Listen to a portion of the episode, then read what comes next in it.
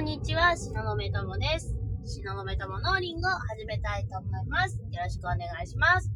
えっと、今日のテーマは、えっ、ー、とですね、えー、今、私ですね、えー、まあ、個人事業主として働いておりはいるんですけど、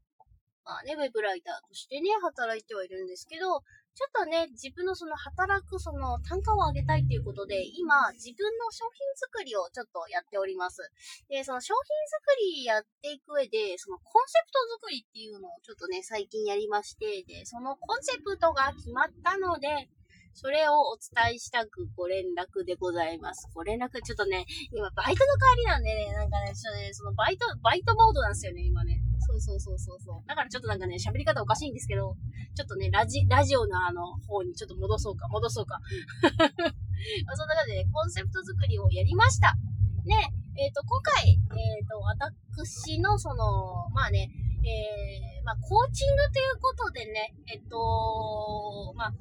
作家とかアーティストとかにちょっと表現とかもしたいんですけど、したいんだけど、それをにはね、ちょっとね、ちょっとね、見入りと言いますか、あの、必要なね、必要なね、お金がね、お金がねっていうのもあり、あとは、ちょっと前回、ちょっと前になんか自分の宿命と向き合ったよみたいな話してたと思うんですけど、やっぱりその、速度にご注意ください。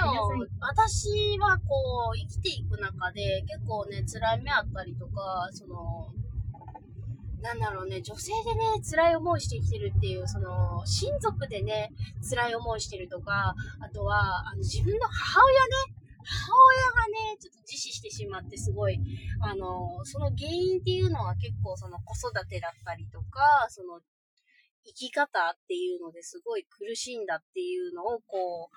実はこう見てきているところがあって、で、私自身もね、その、親がね、親がね、辛そうに、あの、親がね、ちょっとね、荒ぶってしまうと、ちょっとね、私の母は精神病だったので、それで結構ね、私もその、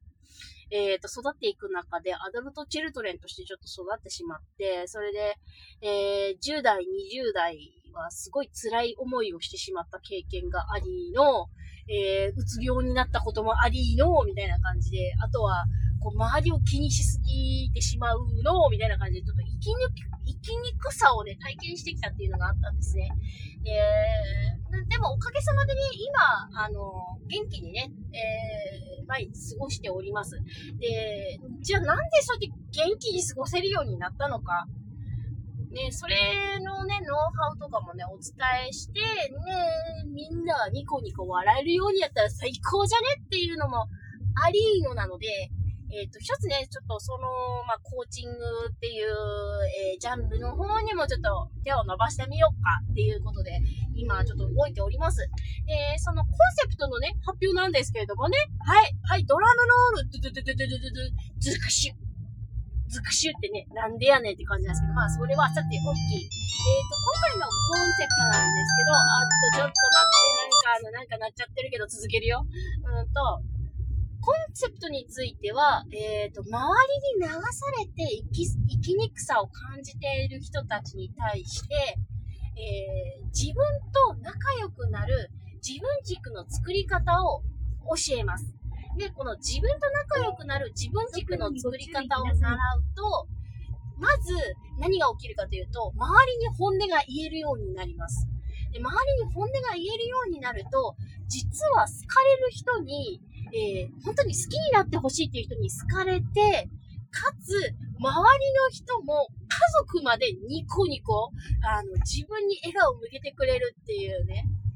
もう、なん、なんだろう、こう、どっちかっていうとね、女性向けのコンテンツになるんじゃないかっていう風には私は思ってるんですけど、そんな感じでこう、自分がね、まず幸せになる。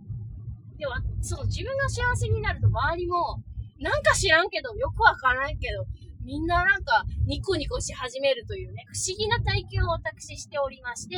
ね、なんかね、それ、それの要っていうのが自分と仲良くなる自分軸だっていうことを発見しましたので、ね、それをなんかどうやったらややったらいいのかっていうのを、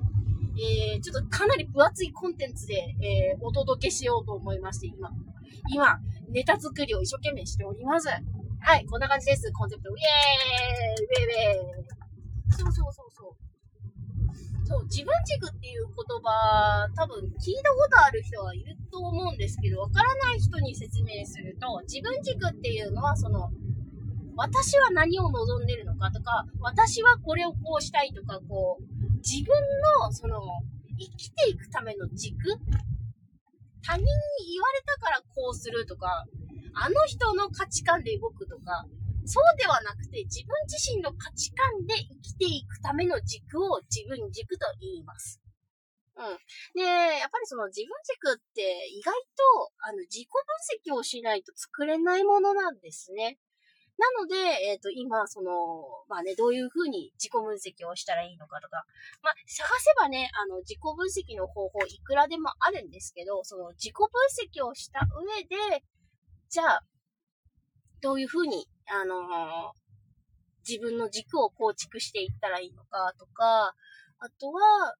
まあ、自分軸を形成する上で、その他人との関わりっていうのはどうしても避けられないんですよね。で、じゃあその自分軸を構築する上で、えー、その他人とどう関わっていくか。で、一番ね、あのー、こう、こういった自分軸の構築で、えー、ブロックになるのっていうのが、えー、っとね、周りの人、本当に近しい存在、親戚だったりとか、自分の親とか、えー、自分の旦那さんとか、そういった人たちの価値観に流されているという、え、ケースがたまにあります。で、そういったものに、えっ、ー、と、ハマっていると、どうしても、あの、自分軸を作る上で、えー、絶対にどこかでブロックが出てくるんですね。で、それで、うーん、うーん、どうしたらいいな、ってなったりすることもあります。で、まあね、それのね、手助けをできればな、っていう感じで思っております。なんでね、初めはちょっとマンツーマンでできたらいいな、なんて個人的には思ってるんですけど、またね、何か、あのこのこ、このコンセプトに関しての商品とかができたらお知らせしたいなとは思っております。でもね、商品ばっかりじゃなくて、このラジオでもいろいろこう、ためになるような、そのさっきお伝えしたその、自分と仲良くなる自分軸の作り方に関する情報をね、どんどんどんどん、あの、しののめとものりんごでもね、えー、お伝えできればなと思っておりますので、どうぞよろしくお願いいたします。まずはね、あのー、みんなに聞いてもらって気になるっていう人ね、にね、やってもらいたいと思っているので、うん。で、それをやって、まあ、幸せに生きてもらえたら、とても私も嬉しいぜって思うので、まあ、そんな感じで、えー、今日の放送は終わりにしたいと思います。ご視聴くださりありがとうございます。またねバイバイ